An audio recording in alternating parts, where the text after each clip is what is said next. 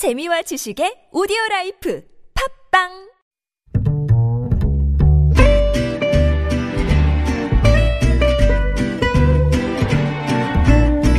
Good evening, everyone. Welcome to the evening show. 안녕하세요. 김지훈 박사의 휴가로 오늘까지 진행을 맡은 크리에이터 대도서관입니다.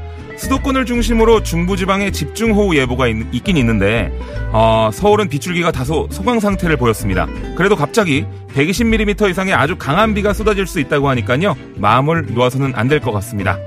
퇴근길 튼튼한 우산 준비하시고요. 라디오 주파수는 TBS FM 95.1MHz 고정해 주시고요. 유튜브로 들어오셔도 됩니다. 저 대도서관이 기상속보, 교통정보 실시간으로 전해드릴 테니까요. 앞으로 2시간 저랑 함께 하시는 겁니다.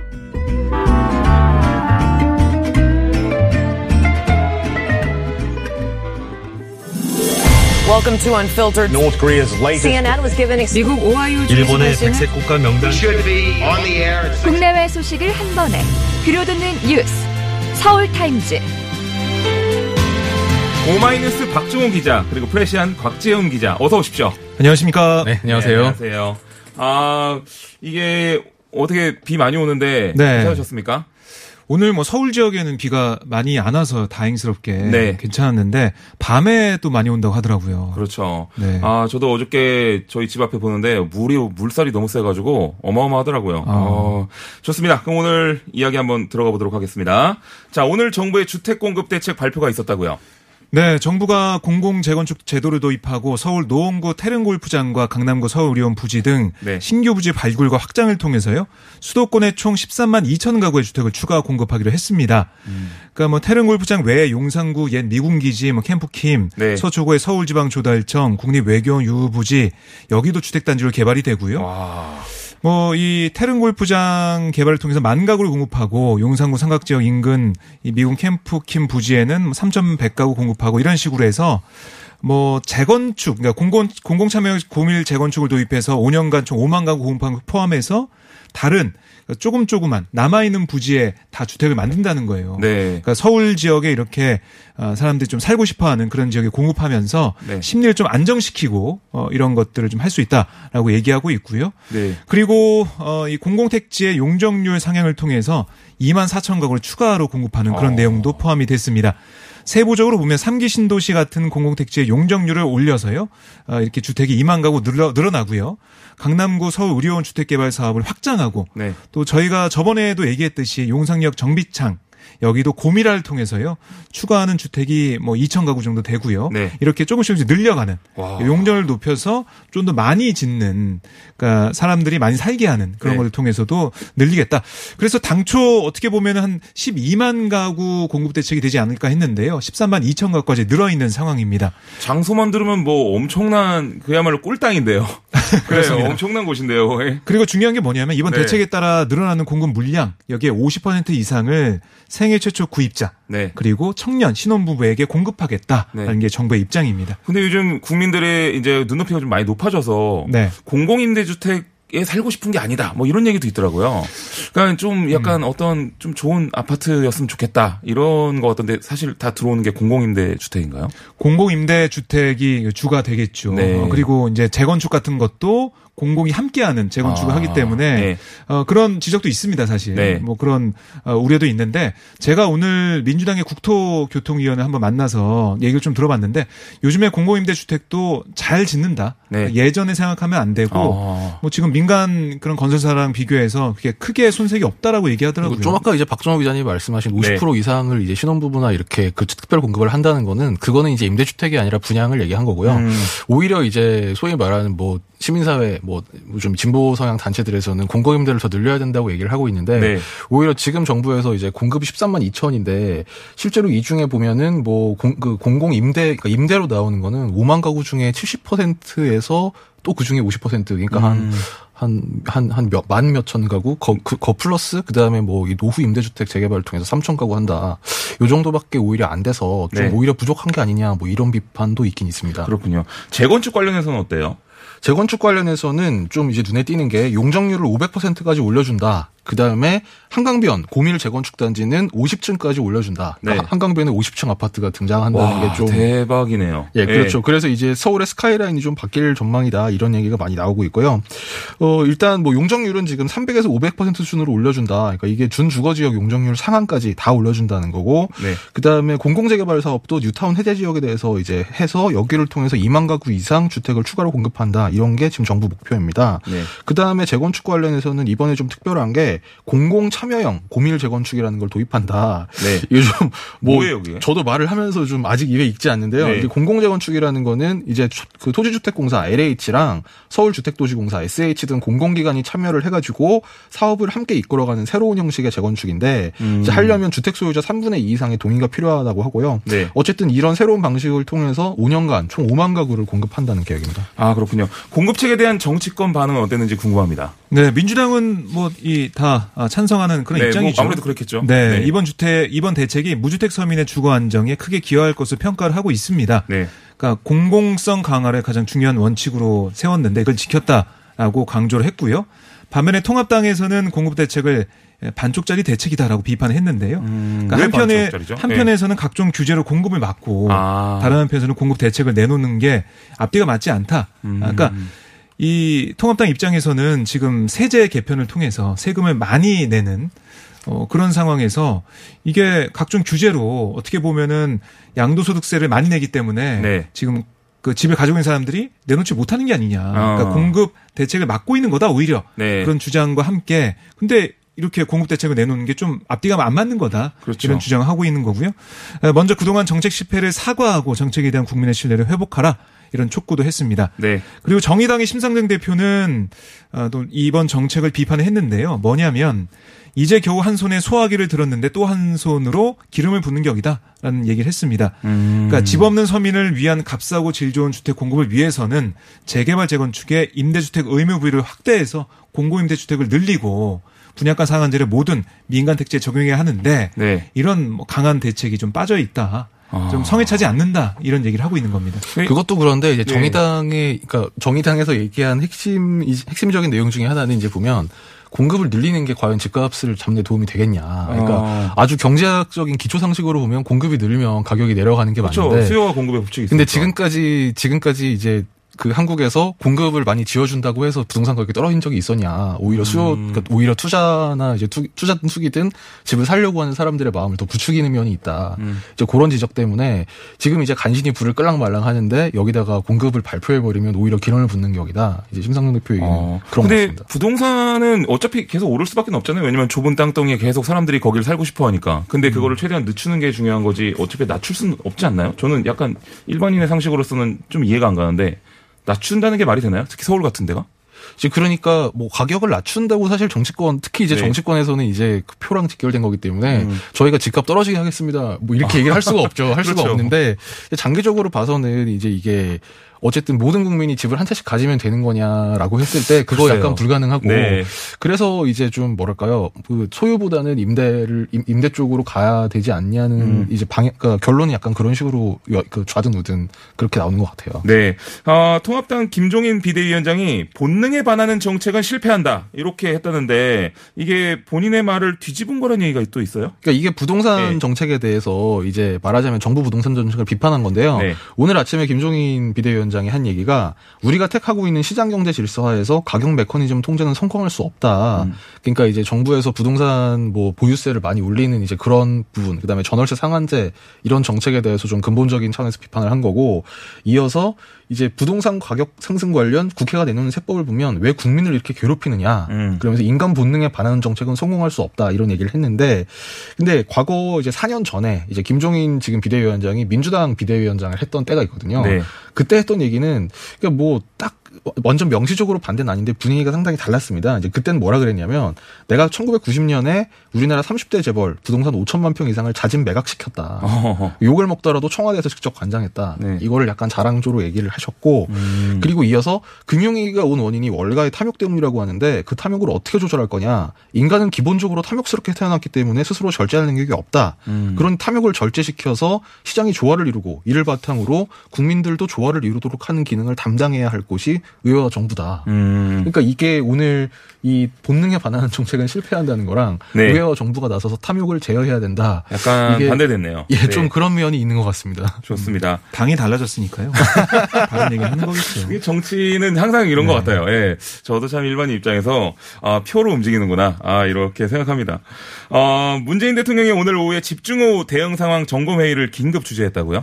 네, 문재인 대통령이 오늘 점검회의에서 모두 발언을 통해 뭐라고 했냐 면 지나치다 싶을 정도의 예방 점검 그리고 선제적인 사전 조치를 주문했습니다. 네. 인명 피해만큼은 원천적으로 발생 소지를 차단해서 추가 피해를 막는데 최선을 다해달라라고 주문을 했고요. 조그만 우려가 있어도 위험 지역을 선제적으로 통제하고 주민을 미리 대피시켜야 한다라는 어. 강조도 했습니다. 계속해서 산사태나 한참 범람으로 인명피해가 발생하고 있으니까 이 점을 지적한 것으로 보이고요. 그러면서 특히 언제 어디서 집안 붕괴와 산사태가 일어날지 모르는 상황에 각별히 대비해 달라. 아, 침수 위험 지역 관리와 함께 저수지와 댐의 수량을 조정하는 그러니까 홍수를 사전 통제하는 일에도 만전히 기해달라라고 네. 얘기했습니다. 제가 그런 얘기를 들은 적이 있어요. 일본 사람들은 지진이 하도 나니까 이제 뭐만 딱 일어나면은 바로 자기들이 가야 될 장소로 가고 이래가지고 의외로 자기들은 괜찮다 이렇게 얘기하더라고요 일본 분들이. 그러니까 저도 다 그런 줄 알았는데 네. 제가 뭐 아는 사람이 이번에 일본으로 취업해가지고 네. 그 IT 이제 구한다고 그그 케이스로 가서 지금 거기 일하고 있는 사람이 네. 있는데 막상 잘 모르겠다고 하더라고요. 그렇군요. 일본어 아. 써 있어서 모르는 거 아닙니까? 맞습니다. 아 일본어 잘하는데 어쨌든 이 재난 상황은 진짜 아, 이게 항상 조심해야 되는 것 같습니다. 네. 아 국회도 바쁘게 움직였는데 오늘 본회의에서 부동산 관련 법안이 모두 통과가 된 거죠 그러면 이제. 예, 다 통과, 당연히, 그 여당이 176석이니까 뭐 네. 당연히 통과는 다 됐고요. 오늘 본회의가 총 법안을 18건 처리를 했는데, 이제 먼저 공수처 후속 3법이라고 불리는 인사청문회법, 그 다음에 네. 국회법, 고위공직자 범죄수사처, 이제 후보 추천위원회, 뭐 규칙안, 이렇게 세 개가 먼저, 제일 먼저 통과가 됐고요.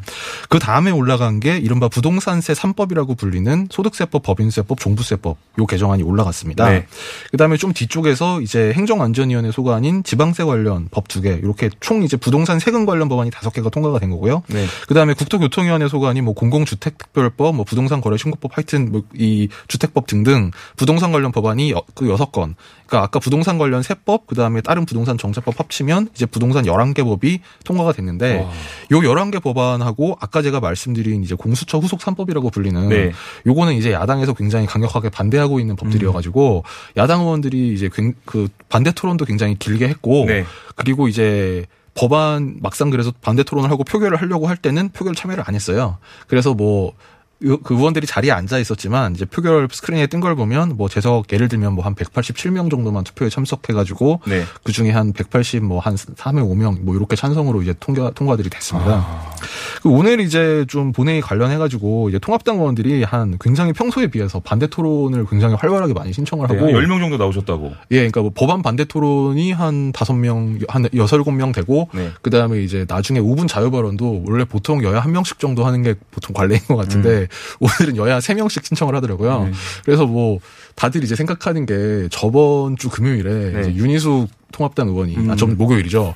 윤, 통합당 윤희숙 의원이 이제 그 본회의 5분 발언을 해가지고 엄청나게 화제가 됐죠. 깜짝 스타가 됐지 않습니까? 네. 이제, 이제 유튜버 유튜브에서도 아, 네. 이제 아시겠지만 그랬는데 이제 아무래도 그 효과를 노리고 아. 나도 한번 이제 스타가 돼보고 싶다. 음. 이제 그런 속 시원한 말을 탁 해가지고 예, 네, 예, 좀. 뭔가 이제 주목을 받고 싶, 뭐, 뭐 정치인들의 뭐 기본적인 욕망, 뭐 기본적인 이제 동기니까요. 네. 뭐 그런 걸 노린 것 같은데 이제 대도서관님을 보시면 이제 다 아시겠지만 네. 누구나 스타가 되고 싶어 하지만 아무나 스타가 될 수는 아, 아닙니다. 없지 않습니까? 그래서 이제 오늘은 뭐 그래서 한 10명 양측 합쳐가지고 20명 가까이 연설을 했는데 뭐 저번처럼 윤희숙 의원처럼 특별히 눈에 띄는 의원은 아. 없지 않았나. 네. 아직까지는 이런 평입니다. 그렇군요.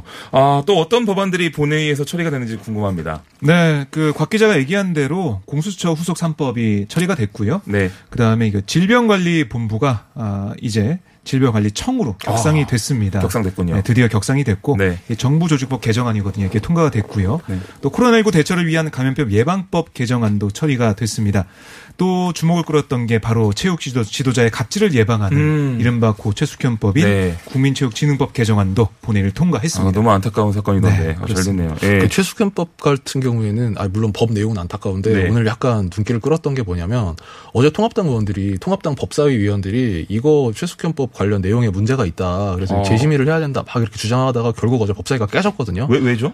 이제 뭐 통합당 의원들의 주장한 그 요지는 네. 이제 이게 민간 법- 민간 재단 법인으로 돼 있는 뭐 스포츠 윤리 센터 이제 아. 이거를 법인 형태로 만들어 가지고 여기서 이제 뭐그 그 체육계 내 갑질이라든가 폭력 음. 이런 게 있으면 여기서 이제 그걸 조사를 해갖고 그 이를테면 그 뭐 가해를 한 혐의자가 나왔을 때 조사를 해뭐그 진술을 받아가지고 그 문화체육관광부 장관한테 이 사람을 징계해 주세요 이렇게 오. 한다는 건데 근데 이걸 이제 통합당 의원들은 네. 징계 요구권이라는 거는 공무원이 행사하게 돼 있는 건데 이거를 민간 법인이 하는 게 맞냐. 그러네요. 이제, 이- 이제 이런 절차상 문제를 제기를 하면서 아. 이거를 문체위로 돌려보내서 다시 심의를 하게 하든지 아니면 네. 우리가 좀 갖고 가서 소위원회에서 다시 한번 좀 길게 심의를 해야 된다. 네. 이거를 냈다가 민주당이 안 봐주니까 결국 법사위가 깨져가지고 여당 단독으로 의결을 했는데 네. 오늘 본회의에 막상 올라오니까 찬성이 270이 나왔습니다. 그래서 거의 찬성하셨네요. 네, 거의 네. 전원이 찬성을 한 거라서 이건 거부할 수가 없는 예, 같아요. 그렇죠. 예. 아마 아, 그런 여론 이제 이런 걸 고려한 거겠지만 그래서 어제 굉장히 강경하게 반대했던 뭐 통합당 법사위원들은 네. 조금 뻘쭘하지 않았을까 아, 그런 생각이 듭니다. 이 통합당 본회의 끝나자마자 의원총회도 열었다면서 이게 어떤 얘기가 오갔는지 궁금합니다.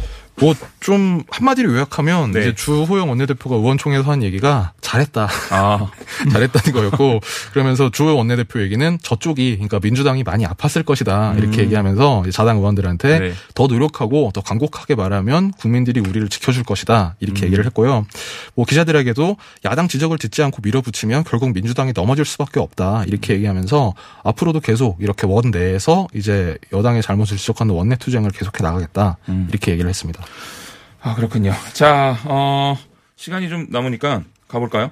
윤석열 검찰총장이 어제 신임 검사들한테 한 발언 때문에 민주당 의원들이 아주 화가 많이 났다고요. 네, 그 여러 명의 의원들이 많이 비판을 했는데요. 어떤 얘기가 나왔길래 그렇습니까? 어, 그러니까 윤석열 총장의 얘기는 이거죠. 네. 뭐라고 했냐면 헌법의 핵심 가치인 자유민주주의는 민주주의라는 허울을 쓰고 있는 독재와 전체주의를 배격하는 진짜 민주주의를 말하는 것이다. 아, 자유민주주의는 법의 지배를 통해서 실현된다. 이런 얘기를 했는데, 네. 그러니까 독재, 뭐 전체주의 이런 단어를 보면 약간 뭐 약간 정치 느낌, 정치색이 있는 그런 단어로 보이잖아요. 네. 여기에 대한 비판이 계속해서 오늘 있었는데 박주민 의원 같은 경우는 페이스북을 통해서 국민의 요구인 검찰 개혁을 검찰 수장이 나서서 독재 전체주의를 폄훼하려 한다면 이는 기득권 지키기다. 아, 이걸 음. 피할 수 없다. 비판을 피할 수 없다라고 얘기를 했고요. 그리고 최고위원 후보인 이원욱 의원도 임명된 권력이 선출될 권력을 이기려 하는가라는 제목의 페이스북을 통해서 검찰 정치를 하고 싶다면 검찰총장을 그만두고 정치하시라 뭐 이런 지적을 음. 했습니다. 또 법사위의 김용민 의원도 지금 상황은 검찰 독재가 문제다. 민주주의는 국민이 지키니 검찰은 진실을 밝히는데 주력하라라고 얘기를 했습니다. 아 그렇군요. 이 통합당은 반대로 칼잡이 윤석열, 기환 환영, 뭐 요런 논평을 냈던데요. 네, 어제 이제 김은혜 통합당 대변인이 뭐 네. 구두 논평식으로 냈는데 뭐 정권의 충견이 아닌 국민 검찰을 만들겠다는 의지로 해석한다면서 다만 윤 총장의 의지가 진심이 되려면 조국 송철호, 윤미향, 라임 옵티머스 등 살아있는 권력에 숨죽였던 수사를 다시 깨우고 되살려야 된다 이렇게 음. 촉구를 했습니다. 그러면서 사람에게 충성하지 않는 칼잡이 윤석열의 귀환을 환영한다. 민주주의의 당연한 원칙과 상식이 반갑게 들린 시대의 어둠을 우리도 함께 걷어내겠다. 뭐 이런 네. 입장을 냈는데요. 뭐 이와 관련해서 오늘 최형두 그 통 합당 원내대변인도 정부와 여당의 흔들기와 공격에 검찰의 기개를 보여줬다. 이렇게 긍정적인 평가를 하기도 했습니다. 그렇군요. 검찰 인사가 오늘 목요일쯤에 있는 겁니까? 네, 그러니까 6일에 정부 과천청사에서 검찰 인사회가 열립니다. 네, 보통 이게 열린 다음에 뭐 당일 오후나 아니면 다음 날 인사가 당연히 되거든요. 네. 그러니까 이날 있게 될 걸로 보이고요. 어, 지금 검사장급 이상 공석이 11자리가 있어요. 네. 이게 어떻게 되느냐 아, 이것도 중요하지만 이- 또 저희가 1월에 봤었잖아요. 그 추미애 장관과 윤석열 총장의 어떻게 보면 갈등이라고 할까요? 음. 이런 게 좀 있었죠. 네, 그렇죠. 그러니까 윤석열 총장은 따로 만나서 어, 의견을 전달하고 싶은데 추미애 장관은 왜 우리가 따로 어, 다른 데서 만나서 그 음. 얘기를 하냐. 의견만 개진해라. 이렇게 얘기하면서 한 차례 뭐, 그때부터 좀 시작된 갈등이라고 같은 있었죠. 거죠. 그런 게 네. 있었는데, 이번엔 어떻게 될까. 그러니까 음. 이걸 막기 위해서 법무부와 대검찰청이 여러 가지로 의견을 조율하고 있다고 하는데요. 좀 네. 봐야 될 것으로 보입니다. 좋습니다. 아, 1814님께서 집값이 높은 건 알지만 본인이 집값이 떨어지길 바라는 사람은 아무도 없는 게 현실입니다. 라고 하셨고요. 발키리 님이 세 분이 함께하는 방송 크크 차분하고 좋네요. 라고 청취자 문자 보내주셨습니다. 아, 오늘 두 분 너무 감사드리고요. 네. 어, 또 다음에 또 뵙겠습니다. 다음에 뵙겠습니다. 다음에 또 뵐 수 있을까요? 예, 예. 고맙습니다. 감사합니다. 감사합니다.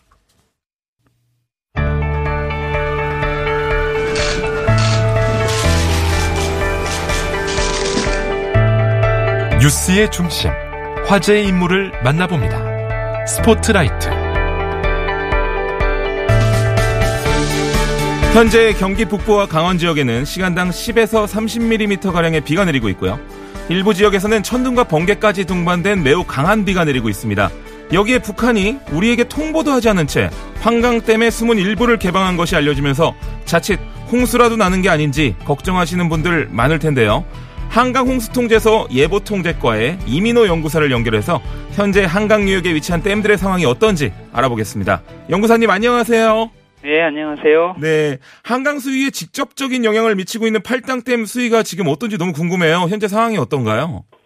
팔당댐 수위는 24.4m인데요. 네. 팔당댐은 24m에서 25.5m 사이를 유지하면서 운영을 하고 있습니다. 아, 그렇군요. 네. 지금 정상인 거군요, 그러면. 네, 그렇습니다. 네. 현재 뭐 팔당댐 그럼 방류량은 얼마나 되는 건가요? 네, 지금 방류량은 약 8,000톤 정도를 방류하고 있고요. 네. 실제 유입량은 한 7,000톤 7,000톤 정도가 되겠습니다. 네. 아, 이것도 뭐 정상에 가깝다고 저희가 생각하면 되는 건가요? 네, 그렇습니다. 네. 팔당댐이 한강 유역의 댐 방류 상황도 좀 궁금합니다. 네, 그 한강에는 다목적 댐하고 발전 댐들이 있는데요. 네.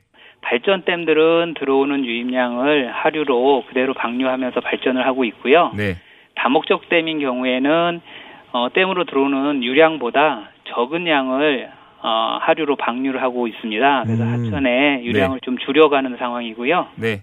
예, 예. 그래서 충, 저 충주댐하고 뭐 횡성댐, 화천댐 이런 데서 조금 방류를 시작하고 있습니다. 네. 그 중부 지방에 지금 최대 500mm 가량의 폭우가 더 내린다고 하더라고요. 네네. 이게 지금 주의 깊게 보고 계신 지역이 있다면 어디입니까? 예, 저희도 그 긴장을 하고 있는데요. 네. 지금 현재 홍수통제소에서 7개 하천에 대해서 홍수특보를 발령 해 놓고 있습니다. 네, 일곱 개 하천이요. 예, 네. 예. 현재 수위는 그 저희들이 관리하는 수위보다 낮지만 이번 비가 오면 다시 수위가 높아지게 되면 하천 제방이나 이런 데 취약한 데가 위험할 수 있어서 네. 그런 어 지점 위주로 관심을 가지고 있습니다. 그렇군요. 어, 이게 뭐 거의 뭐 한강 홍수 조절 최후의 보루라고 말하는 소양강 댐 수문 개방을 하냐 마냐 뭐 이런 얘기도 좀 요즘 떠돌고 있는 것 같은데 어떻습니까? 아, 소양댐 같은 경우는 지금 평상시 관리하는 수위를 네. 채- 그 넘, 평상시에 관리하는 넘으면 안 되는 방류를 하는 그 수위를 채우려면 현재 한 100mm 정도가 더 오면 그 정도 수위가 되고요. 네. 그다음에 위험한 상황 을 뭐 계획 홍수라고 하는데 어 저수를 가장 많이 할 수 있는 건 약 한 350mm가 와도 그 댐에 채울 수 있는 그런 상황입니다. 현재 아, 그렇군요. 현재까지는. 네. 북한이 지금 임진강 상류에 위치한 환강댐의 숨은 일부를 지금 몰래 개방한 걸로 알려졌는데요. 이게 우리한테 어떤 영향을 미칠까요? 아, 저희들이 여기서 이제 그거를 확인은 할 수는 없고요. 네. 그래서 저희들은 이제 그 저희들 가장 상류 쪽에 있는 필승교 수위를 모니터링합니다. 네. 필승교 수위에 그 상황을 그 유관기관과 같이 협조해서 군, 수공, 수자원공사, 연천군이나 파, 파주시 저희 홍수통제소에서 상시 모니터링을 하면서 그 수위에 따른 대응 방안이 있습니다. 뭐 네. 이거 전파를 어느 어, 어디에서는 어떤 역할을 하고 이런 그 위기 대응 매뉴얼에 따라 저희가 지금 대응을 하고 있고요. 네. 평상시에 한 0.3m 수위 정도인데 지금 8월 1일부터 온 비로 현재 수위는 약 3m 정도가 되고 있고요. 아, 네. 관심 단계가 되려면 한 7.5m가 되어야 되고 예. 주의 단계가 되려면 한 12m가 되어야 됩니다. 어, 아직 네. 우리 여유가 좀 많이 있네요, 그래도. 네, 그럼 현- 현재 그런 상황입니다. 네. 아, 지금까지 한강 홍수 통제소 예, 보 통제과의 이민호 연구사와 이야기 나눴습니다. 지금 뭐 힘드시겠지만 시민들 안전을 위해서 좀 더 고생을 해 주십시오, 연구사님. 알겠습니다. 감사합니다. 감사합니다. 자, 이어서 바로 안전 시스템 문제까지 짚어보겠습니다. 오늘 오전까지 집중호우로 인해서 사망한 14명 중 10명이 산사태로 인해서 목숨을 잃었습니다. 하늘에서 내리는 비를 못 오게 할 수는 있어도 그, 아, 아, 못 오게 할 수는 없어도 산사태 등의 2차 피해는 충분히 대비할 수 있지 않았나 싶은데요. 어, 이수곤 전 서울시립대 교수를 연결해서 자세한 이야기 들어보도록 하겠습니다. 교수님, 안녕하세요. 네, 안녕하세요. 네, 네네. 그 이번 집중호우로 발생한 인명 피해 대부분이 산사태던데요. 이 이와. 관련해서 오늘로 피해가 가장 컸던 곳 중에 하나인 그 경기도 가평의 펜션 사고 현장에 지금 다녀오셨다고요. 네, 지금도 지금 있습니다. 아 그렇군요. 지금 사고 현장 분위기가 좀 어떻나요? 어, 지금 거의 마무리 진 상황이고요. 네. 예, 근데 지금 이 펜션 여기를 가보니까, 어, 지금 언론에는 제대로 좀 나오질 않는데, 네. 제가 그 한 두세 시간 동안 전체를, 산 전체를 봤어요. 그 주변을요. 예. 근데, 어, 이 지역을 공사를 하면서, 예. 그러니까 이거는, 여기는 지금 우리가 산사태라 그러면 산이 전체가 무너져가지고 산에서 토속류가 내려오는 게 하나가 있고, 네. 여기는 산이, 산이 한, 아, 산이 있었는데 그 산 자락을 잘라가지고 거기다가 이제 평지 만들어서 펜션을 만들면서 네. 산 자락을 잘랐는데 그 지질이 어떤 상황인가 하면 어 우리가 산에는 흙이 1m가 우리나라 전국이 똑같습니다. 네. 흙이 1m가 이렇게 있고 그 밑에 암반이 있거든요. 암석이 있는데 아, 예, 예. 그 암석의 경 암석의 그 경계면이 이 저 펜션 쪽으로 35도나 45도 가파르게 돼 있어요. 아이고, 이거 그냥 떨어질 수밖에 없었던 거네요, 그러면. 네네네. 근데 그거를 근데 어 그 원래 지형 경사는 지표면은 한 20, 경사가 20도로 완만하게 돼 있거든요. 네.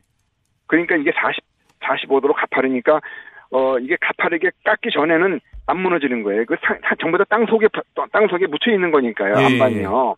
야. 근데 그거를 밑에를 산 자락을 밑에를 직- 거의 한, 한 45도 자르니 직각으로 치니까 거기서 이제 이게 노출되는 거죠. 45도가. 네. 그러면 받쳐주지 못하니까 그게 이제 쏠려 내려오는 거예요. 어. 근데 그 안반 위에 있는 흙이 쓸려 내려오죠. 근데 원래 설계할 때 이 사람들이 그거를 깎아놓고 그거를 옹벽을 설계를 했어요. 네. 설계한 옹벽이 지금 없어진 거예요. 무너져가지고요. 아. 받쳐주지 제대로 무너지는 걸 받치지 못해가지고 무너졌어요. 그러니까 다 같이 무너지는 거군요. 이게 완전 네네네. 인재네요, 그게- 인재. 네. 네, 그렇죠. 근데 어. 어, 밑에를 할 때 그 옹벽을 만들 때는 옹벽이 있지만은 그 옹벽에는 그 뒤에 또 빗물이 내려 물이 내려오면은 물이 어디서 흐르느냐면 그 물은 흙을 1m를 파고 들어갔다가 밑에 안반을 마- 밑에 만나잖아요. 네. 그럼 안반 그 경계를 따라서 물이 흘러내려가요. 예. 그러면 이제 어떤 일이 발생하냐면 흙을 위를 붕뜨게 하죠. 붕, 그렇죠. 붕- 흙을 이렇게 양압력처럼 붕뜨게 배를 뜨는 것처럼 붕뜨게 하거든요. 네. 그러니까 쉽게 미끄러지게 만들어요. 아. 그런 그러면서 거기에 물이 이제 차오르는데 옹벽의 밑에 밑에 차오르는데 옹벽에서 그 배수공이 제대로 물이 빠져나와야 되는데 그 옹벽 바로 뒤에다가 자갈층 넣어가지고 물을 원활히 빠져나오도록 맨, 설계를 하는데 네. 그걸 아마 공사가 약간 좀 충분치 않았, 않았거나 아. 또는 비, 비가 너무 많이 와가지고 그걸 빠져나오는 것 비해서 물이 차오르는 게 많으니까 그걸 못 견디고 무너져 버린. 거예요. 예. 그러니까 그 집을 친 거죠. 예. 예. 와. 근데 이거를 사실은 펜션 만들 때 이 옹벽 같은 걸 산을 많이 잘라가지고 우리가 매- 우리가 설계를 하는데 네. 어, 설계할 때 그거를 어, 설계나 시공할 때 제대로 되는 거를 관리 감독을 해줘야 되는데 네. 네. 그게 몰랐다는 게 문제예요. 그러네요. 지금 보니까 이게 안 그래도 교수님 이게 언론 보도에 따르면요 가평에서 네. 발생한 산사태에 대해서 가평군과 또 소방 당국 또 산림청 네. 모두 어, 자기들 안전 점검 소관이 아니다라는 입장이 알려졌어요. 이게 얼핏 보면. 책임 떠넘기는 거 아닌가 싶은 생각도 드는데 이 교수님 네, 어떻게. 보십니까? 근데 그게 어 지금 어 지금 사실은 어 이게 관리 감독의 사각지대가 되는데 여기뿐만 아니라 지금 전국적으로 다 똑같아요. 여기만 아. 특별히 또 사고 나면 또 마찬가지일 거예요. 내거 아니라 그럽니다. 전부 다요. 예. 그러니까 이게 무슨 얘기인가 하면 지금 사실은 어 아무도 관심을 안 갖지만은 전부 다 소속이 되는 거 산에 위에 있는 거는 산림청 소속이고 네. 바로 이게 깎아가지고 인허가 내는 데는 지자체 가평군 거거든요. 아, 다 쪼개져 그럼 있군요. 인허가권 인허가고 근데 그 행정자치부 소속이죠. 관할이죠. 다 인허가 네. 내주니까. 근데 네. 사고 나면 전부 다 자기 거 아니라 그러죠. 아하 이거 네, 문제네요. 그게 왜 따로 따로 따로 따로 놀기 때문에 그래요. 따로 따로. 그리고 이게 전국적으로 어, 산림청에서 산사태 취약 지역이 전국적으로 한 2만 개 되고 네. 그, 저 행정안전부에서는 급경사지 위험적 해서 4만 개를 관리를 해요. 네. 근데 요번에 뭐 산사태 나가지고 사망사고 난 적, 그, 그 지역의 대부분이 그런 위험 지역에 관리가 안 되는 지역이에요. 그러니까 관리가 안 되는 지역에 산사태가 나가지고 사람이 사망하잖아요. 네. 그게 왜 그런가 하면, 어, 그거는 뭐가 있냐면 실제적으로 관리가 안 되고 있다는 걸 보여주고 있고요. 네. 실제로 사망 사고를 막는 게 중요하잖아요. 산사태는 비가 많이 와서 산사가 날 수는 있어요. 그렇죠. 났는데 그 밑에 무방비다. 네. 그리고 옹벽 같은 게 이런 거 제대로 안 되면은 그건 언제든지 터질 수 있는 거 아니에요. 그쪽으로 인명사고가 나는 거죠. 예. 네, 네, 관리 감독을 제대로 안 하는 거죠. 그 사각지대가 있는 거예요. 네네. 근데 또 그거를 공, 아, 네. 또, 공- 또 공무원들만 나쁘다 그럴 수 없는 게요. 네네. 이 공무원들이 이거를 이제 펜션 같은 것들은 주택과에서 이렇게 소가, 저, 허가를 하는데 가평군에서도 어디나 마찬가지입니다. 네네. 근데 옆에 또 옹벽 가는 거는 이거는 또 토목이거든요. 예. 그 토목과 인데 주간 부서가 달라요. 근데 인허가 내주는 거는 주택과에서 내준다고요. 예, 골치 아프네요. 이건 진짜. 부대 공사기 때문에 네. 이게 공사가 완전히 허술하게 됩니다. 뭐 많은 경우가. 그러네요. 이러니까 계속 뭔가 불안한 게 사실인 것 같은데 이 네네. 산사태가 온다는 거를 좀 알 수 있는 징후와 뭐 피할 수 있는 요령 뭐 이런 거라도 좀 있을까요? 어렵습니다. 지금 왜 어, 임- 침수가 되게 되면 사람이 피할 수 있는데 네. 산사태 같은 것은 피할 수가 없, 급속하게 무너지기 때문에 피할 수가 아, 없습니다. 예. 그래서 규모에 비해서 인명피해가 많아지는 거고요. 그렇군요. 근데 이거를 대비를 하는 방법이 뭐가 있냐면 네. 어, 보통 산 밑에 이 지역도 보면은 펜션이 있잖아요. 펜션이 판- 판넬로 만들어지거든요. 판넬로요. 예. 판넬은 흙을 치면은 그거는 휴지 조각입니다. 아. 그래서 산 밑에는 어떤 식으로 돼야 되냐면 콘크리트 건물을 만들면 돼요. 네. 그러니까 인허가 할 때, 예. 그 인허가 할 때 그렇게 하면 되는데 이 사람들도 할 때도 모르니까 그냥 아. 인허가를 해주고 그러니까 산사태를 어떤 예방할 수 있는 대책을 만들어줘야 되는데 네. 인허가 때부터. 아무도 신경을 안 써요. 아무도 신경 안 쓰고 그러네요. 그리고 또 뭐가 있냐면 기존 그럼 기존의 펜, 펜션들이 판넬을 만든 것들이 많이 있잖아요. 네. 그런 것들은 어떻게 할 거냐? 그 산하고 그 사이에 2m 정도의 옹벽, 방호벽을 만들어주면 음, 돼요. 그러면 그렇죠. 산사태 나더라도 치더라도 이렇게 피해 나갈 수가 있는데 네. 지금 보면은 거의 뭐 산사태가 나면 거의 매몰 매몰 사고나 사망 사고까지 나잖아요. 네. 이거는 제가 보기에는 지금 우리 정부에서 산사태에 대한 피해 예방 대책을 지금 여러 각도에서 지금 그거를 세우지 못한다. 네. 그냥 복구 위주지 예방 대책이 지금 아까 같이 취약 지역도 다 맞추지 못하고 그리고 어떤 그 사후 이중삼중으로 안전 대책하는 그 어떤 건물 구조물 같은 것도 만들어줘야 되는데 네. 왜 제가 여기 얘기하냐면 오늘 가평 와서 느끼는 게 그겁니다. 여기도 흙이 1m만 있고 밑에 바로 안반이 있어요. 네. 전국이 다 똑같아요. 그건 무슨 얘기인가 하면 1m 정도의 치고 내려와도 그 정도밖에 매- 피해가 안 당하기 때문에 1m의 옹벽값 만들어주면은 사람이 매몰되진 않는다는 얘기예요. 예, 전국이 다 그렇죠. 똑같습니다. 그래서 예. 치고 피해서 나가라는 얘기 산사태를 우리가 막겠다는 게 아니라 산사태 피해에서 나는 살아남겠다 우리가. 아, 그렇죠. 그 안전 대책을 세우는데 그 주민들이 한 5, 600만 원이면 되거든. 옹벽 같은 거 몇만 안, 돼, 안 아, 됩니다. 그러네요. 그렇죠. 네, 그거를 몰라. 그러니까 주민들이 몰라서 그러는 거죠. 안 하는 거죠. 예. 네, 그러니까 그걸 얘기를 해줘야 돼요. 네. 아니면 또 펜, 바로 밑에 만들 때는 펜션 같은 걸 만들지 말라 그러고. 네. 어, 교수님 근데- 진짜 굉장히 속상하신 게 지금 여기까지 느껴집니다. 교수님. 네, 근데요, 이게 네. 지금 2011년도에 우리가 오면산 산사태가 났거든요. 네. 그래가지고 16명이 사망하고 같은 날에 춘천에서 펜션에 무너져가지고 인하대에도 14명이 사망했어요. 똑같은 요번에 가평하고 똑같습니다. 네. 그때 뭔가 있냐면 그때 준 교훈이 뭐가 있냐면 아산 밑에 그 펜션 만들 때는 그 콘크리트를 하라는 걸 딱 그 교훈을 준 거예요. 그게 음, 교훈입니다. 그렇군요. 예. 그리고 그 때 네. 2011년도에 우리가 산사태로서 전국이 10군데에서 한 달 만에 54명이 사망하고 200명이 인명 저 부상을 당했어요. 네. 근데 그 지역을 제가 10군데에서 나와서 가보니까 8군데는 전부 다 사람이 건드린대요. 옹벽이 부실하거나. 네. 그러니까 이게 조금만 조심하면 다 막을 수 있는 것들인데 지금 우리 거기서 우리가 그 원인이 사실은 80%가 지금 인재라는 여기도 가평도 인재 아니에요. 네, 그렇죠. 이것만 제대로 막으면 우리가 피해를 막을 수 있는데 지금은 어 그거를 원인을 어떻게 보면 천재 비가 많이 와서 무너졌다. 천재로 다 몰아가 버려요. 네. 그러니까 뭐 공무원이나 업자들이 이거 책임 소재가 있잖아요. 그렇죠. 그래서 그걸 피해 나가려고 전부 다 그렇게 천재로 몰아버리니까 실제로 그 2011년도에 54명이 사망하고 200명이 부상당한 그런 교훈에서 네. 우리가 시스템을 바꾸지 못하는 거예요. 그 예방 쪽으로 가야 되는데 네. 똑같은 거. 그러니까 2011년도하고 똑같 너무 판박이에요. 교수님, 아, 알겠습니다. 아, 예, 뭔가 안타까움이 정말 계속적으로 전해 와서 저도 다 안타까운데요. 그, 사실은 오늘 배수 시설 관련해서 들을 말씀이 너무 많았었거든요, 교수님께. 네. 시간이 네네. 근데 다 돼서 너무나 안타깝습니다. 저희가 따로 시간 마련해 가지고 다시 한번 네네. 모셔서 진짜 제대로 얘기를 또 들어야 될 것 같아요. 네, 오- 오늘 너무 저도 할 말이 감사드립니다. 많은데 이게 지금 이게 지금 시스템 어떤 시- 어떤 컨트롤 타워도 네. 없고요. 예. 이게 지금 여러 가지 기술적인 것 다 복합적으로 돼 있습니다. 맞습니다. 그때 한번 나오셔서 한번 제대로 말씀해 주시면 너무 좋을 것 같습니다. 오늘. 말씀 너무 감사드립니다. 네, 고맙습니다. 네. 자, 지금까지 이수곤 전 서울시립대 교수와 이야기 나눴습니다. 교수님 오늘 너무 감사드려요.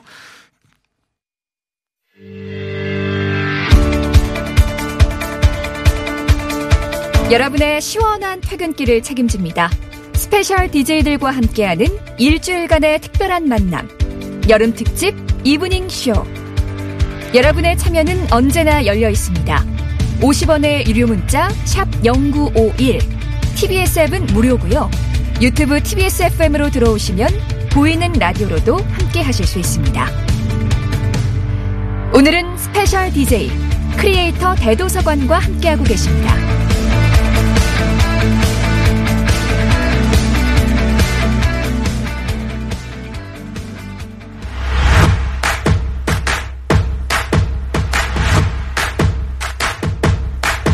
박철민의 뉴스 더 있습니다.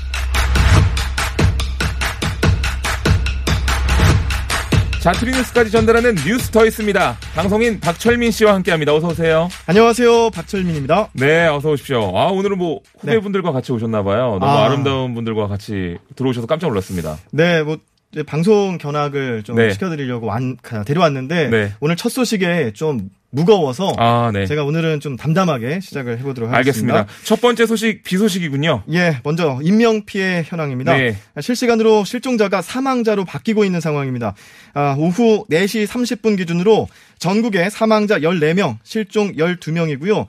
부상자 7명입니다. 네. 이재민은 현재 어, 천여 명인데. 이 중 196명은 집으로 다행히 돌아갔습니다. 음. 다행이네요. 어, 어제 오전 가평의 한 펜션에서 토사가 또 어, 나- 침범하면서 주택이 매몰됐는데요. 펜션 주인 모녀와 손자 등 3명이 목숨을 잃었고요. 어제 이 소식 전하면서 제가 네. 4명이 사망했다라고 전해드렸는데 3명으로 아, 정정해 드립니다. 네. 아, 현장에서 매몰된 것으로 추정된 40대 직원 1명은 다행히 외출했던 것으로 아, 알려졌습니다. 외출했었군요. 네. 예. 아, 충남 아산에서는 주민 3명이 맨홀 수압과 아, 하천에 휩쓸려 실종됐는데 오늘 발견됐습니다. 어, 다행히. 어, 어, 예, 발견돼. 네, 아. 지금 이제 사망자로 아. 네, 지금 바뀐 상황입니다. 예, 예, 그렇군요. 그렇습니다. 죄송합니다. 아, 침수 피해도 잇따랐죠. 네, 충남 천안은 이 폭우로 시내 도로 등 시가지 대부분이 물에 잠겼습니다. 서북구 한 대형마트 앞 도로에 물이 들어차서 주민들 발이 묶였고요. 음. 동남구 남산 전통 중앙시장도 침수 피해를 입었습니다. 네.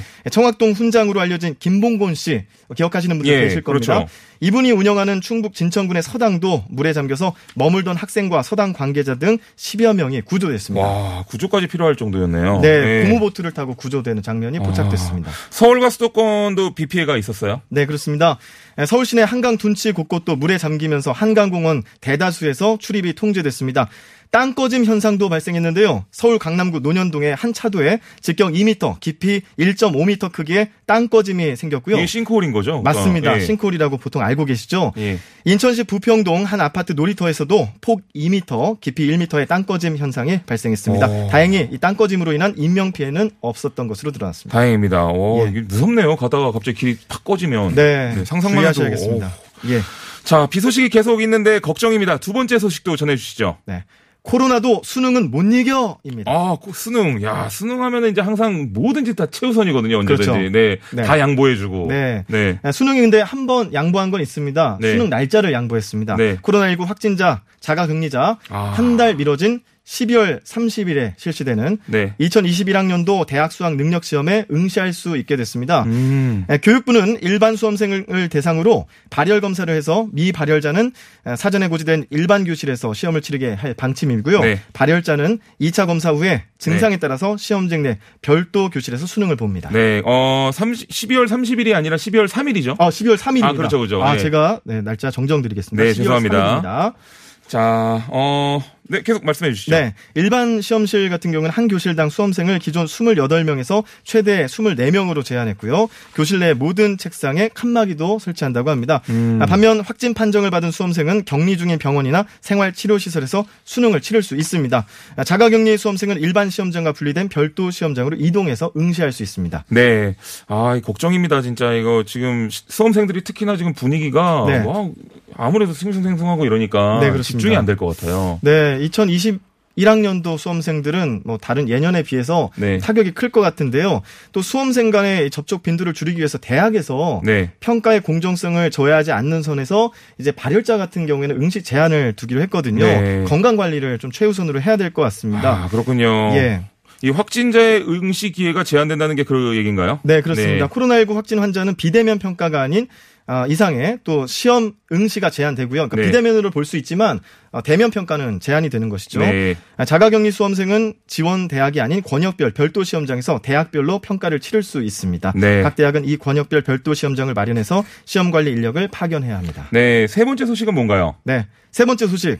명탐정 코난 대소, 대도서관도 할 수 있어. 아, 진짜요? 네. 아무나 할 수 있는 건가요? 그렇습니다. 이제 내일부터 네. 사설 탐정이 합법화됩니다. 네. 음성적으로 이루어져온 사설 탐정 행위를 양성화시키고 불법 행위는 엄중히 단속하겠다는 어, 정부의. 취지인데요. 정부는 앞으로 탐정 업체에 의한 개인정보 무단 수집, 유출, 사생활 침해를 막고자 위법 행위를 집중적으로 단속하고 앞으로 공인 탐정 제도 도입을 추진한다는 계획입니다. 네, 어, 내 이름은 남도일. 탐정이죠. 이거, 이거 맨날, 맨날 따라하는 거거든요. 아, 하실 수 있겠습니다. 이거 드디어 이제 할 수 있게 되겠네요. 예, 예. 뭐, 이거 자격증 같은 건 필요 없나요? 어, 네. 자격증 있어야 됩니다. 아, 올해 초 신용정보법 개정안이 통과되면서 내일부터 이 탐정이라는 명칭을 상호나 직함에 사용한 영리 활동이 가능해졌고 네. 그동안은 자격증이 민간 자격증이었고 이게 법적으로는 좀 테두리 밖에 있었습니다. 이게 합법화되는 과정이고요. 네.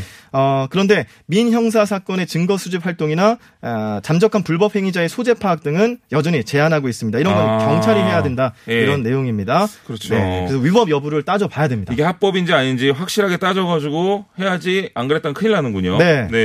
어, 이게 참 이 셜록 홈즈 막 이런 사람들이 나와줄지 너무 궁금하네요. 자, 그러면 대도서관님이 네. 탐정이 될 수 있을지 없을지 네. 합법과 위법 한번 맞춰보시죠. 네. 부동산 등기부 등본 등 공개된 정보의 대리 수집 탐정이 하면 합법일까요? 불법일까요? 아, 이거 해야 되지 않을까요? 해, 해야지 뭘 할 수 있지 않을까요? 정답입니다. 네. 합법입니다. 자, 가출한 아동 청소년이나 실종자의 소재를 확인하는 것 네. 합법일까요? 저는 이건 해줘야 되지 않을까요? 왜냐면 경찰이 다 나서지는 못하는 것 같던데, 인력 어, 때문에. 50점. 네. 네. 절반 맞았습니다. 예. 합법입니다. 아, 합법이에요? 자, 그렇다면 배우자의 부정 행위를 입증할 자료 수집 등 수사 재판 중인 사건에 대한 증거 수집은요? 아, 요건 좀 약간 너무 얍삽한 느낌인데요. 어? 불법 아닐까요? 어, 변호사법 위반 소지가 있어서 불법 아, 가능합니다. 그렇군요. 예. 자, 잠 적한 채무자의 은신 처파, 가출한 배우자 소재 확인 등은 어떻게 될까요? 요거, 요거는 좀 해줄 수 있지 않나 싶은데. 아, 아쉽게도 네. 네. 75점 맞으셨습니다. 네, 어, 요거는 네, 불법인가요? 개인정보보호법 위반이 될 수 있습니다. 아, 그렇구나. 네, 어, 시험 공부를 좀 더 하셔야 될 것 같습니다. 알겠습니다. 네. 마지막 소식 전해주시죠. 네. 잊지 마세요. 8월 14일 택배 없는 어, 날입니다. 택배 없으면 어떻게 지금 살아요? 요즘 같은 시대 때. 그러게요. 그런데 이 8월 14일 공휴일과 또 네. 껴있는 금요일이잖아요. 네. 그래서 아, 이 그 택배 없는 날을 정해서 택배 근로자들을 이 하루만 쉬게 아. 하자. 그래서 금, 토, 일 3일간 또 쉬게 하자. 뭐 이런 이야기입니다. 그러네요. 네네. 그래서 우체국은 8월 13일과 14일 이틀간 우체국 소포 택배, 접, 택배 접수를 최소화한다고 오늘 밝혔는데요. 사실 이게 왜 우체국이 나왔냐면 네. 우체국은 어 당시에 이제 택배 없는 날을 수용하지 않으려고 했었습니다. 네, 안 하려고 했는데. 네, 그런데 이제 코로나 사태 이후에 업무량이 급증한 택배 노동자에게 휴식을 주자는 음. 아, 이 주장을 어, 택배 어, 측의 입장을 또 네. 우체국이 받아들이게 된 것이고요. 네. 아, 4개 주요 택배사가 이를 받아들이면서 이제 택배 노동자들은 모두 다 동등하게 네. 14일부터 17일까지 총 나흘간의 휴가를 갖게 됐습니다. 아, 이 배달직, 그리고 택배직, 그 다음에 우체국에 종사하시는 분들 너무 늘 감사드린다고 제가 늘 말씀드리고 싶었는데. 네. 너무 감사합니다. 아, 아, 그럼 지금 시간이 다 돼가지고. 예, 예. 마- 마치도록 할까요? 네, 그렇습니다. 그 택배 기다리시는 분들 이날만큼은 조금 더 네. 여유롭게 기다려주시면 더 좋을 것 같아요. 좋습니다. 네. 지금까지 뉴스 더 있습니다. 박철민 씨와 함께 했습니다. 고맙습니다. 고맙습니다.